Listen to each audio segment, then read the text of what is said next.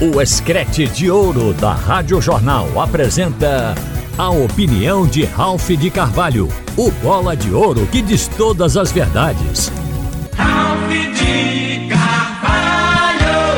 Minha gente, nós estamos, como disse o Alexandre, aqui na fábrica da Turquesa, fomos recebidos como sempre pelo Railson com quem tive a oportunidade de bater um papo ao chegar, a Laís, que está aqui com a gente também, e muita gente aqui da fábrica, aqui da Turquesa, no auditório, e nós estamos falando para uma multidão aqui e para uma super multidão no mundo inteiro. Eu vou é, sintetizar, falar não apenas num assunto, até para a gente abrir espaço para viver esse momento com todos aqui nesse debate do assunto é segundo tempo. Eu quero dizer a vocês que eu estou preocupado com o Santa Cruz, que está fazendo um trabalho físico e um trabalho técnico também a partir de agora, ou seja, preparar os jogadores para que tenham pernas para jogar no dia 7 e preparar tecnicamente o time, taticamente, para enfrentar as competições. E por que é que eu tenho uma preocupação com Santa Cruz? Porque ele vai jogar no dia 7 e é uma única partida não tem alternativa. Ou se classifica ou não. Vai jogar dia 7, vai ter que pegar um avião, porque o jogo é no Piauí, em Teresina, contra a equipe do Altos. Este jogo, todo mundo, todo tricolor já sabe, que é o jogo que o Santa Cruz vai trabalhar para abrir espaço na Copa do Nordeste propriamente. E não é só, ele tem que jogar essa partida e vencendo Altos ele vai jogar um segundo jogo para buscar exatamente a vaga, a classificação. Mas o que me chama a atenção é porque o Santa Cruz, ele também tem que começar bem o campeonato estadual. Porque para fazer calendário, o Santa tem que ser do primeiro ao quarto no campeonato pernambucano. Ou campeão ou quarto colocado. Passou daí, ele não vai ganhar vaga para nenhuma competição. Então o Santa Cruz tem que ir bem. E o Santa joga dia 7 no Piauí e no dia 10 joga no Campeonato Pernambucano no Arruda. Aí eu fico pensando se a Federação Pernambucana não poderia ter alterado, porque o esporte joga no dia 13, o Náutico joga no dia 14, nos seus jogos de estreia. O único do trio de ferro que estreia no dia 10 é o Santa jogando contra o Maguari, um jogo nove da noite.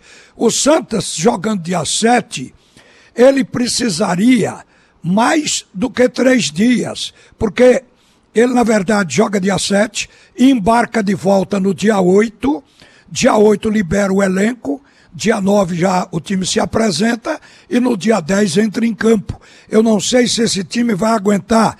O Santa não tem ainda elenco e nem vai ter vários jogadores preparados para fazer variações, digamos, usar dois times.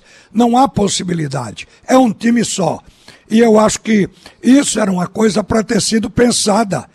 Porque se o campeonato, repito, começa no dia 14 para o Náutico, poderia ter invertido.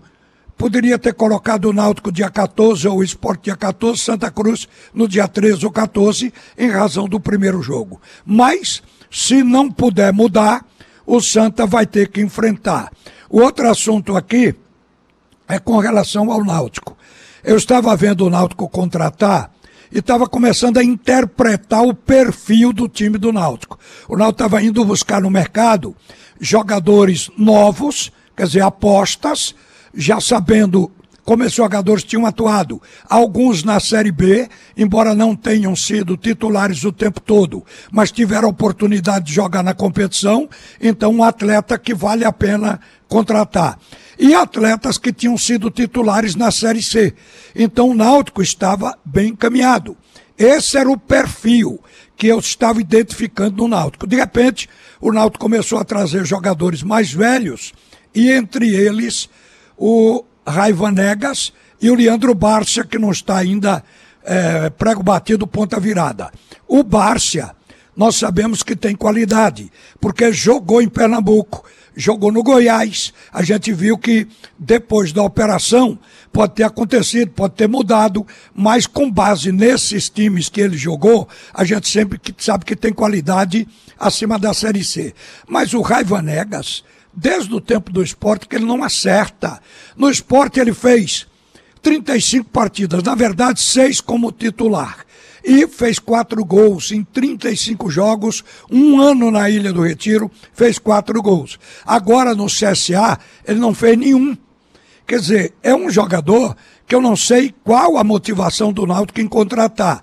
Um dirigente do Náutico uma vez me disse que ele contratava apostas quando o jogador era novo para ele deslanchar. E jogador velho, ele trazia jogador que já tinha mostrado qualidade técnica para remotivá-los. Jogadores que já tinham sido goleadores, como foi o caso de Chiesa. O Náutico trouxe Chiesa para remotivar e fazer Chiesa artilheiro.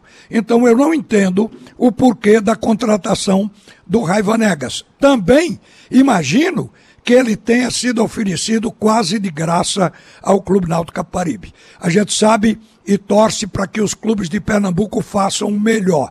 Eu estou fazendo uma avaliação individual, mas a avaliação de time só se faz quando a bola rola, quando a gente vê o time jogar, para não errar em avaliações. Mas em contratações, se aceita que de 10 se erre em 3. Mais do que isso, já dá prejuízo ao clube.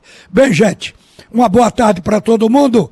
E a gente vai voltar com Alexandre Costa aqui direto da Turquesa para fazer o debate do assunto é segundo tempo.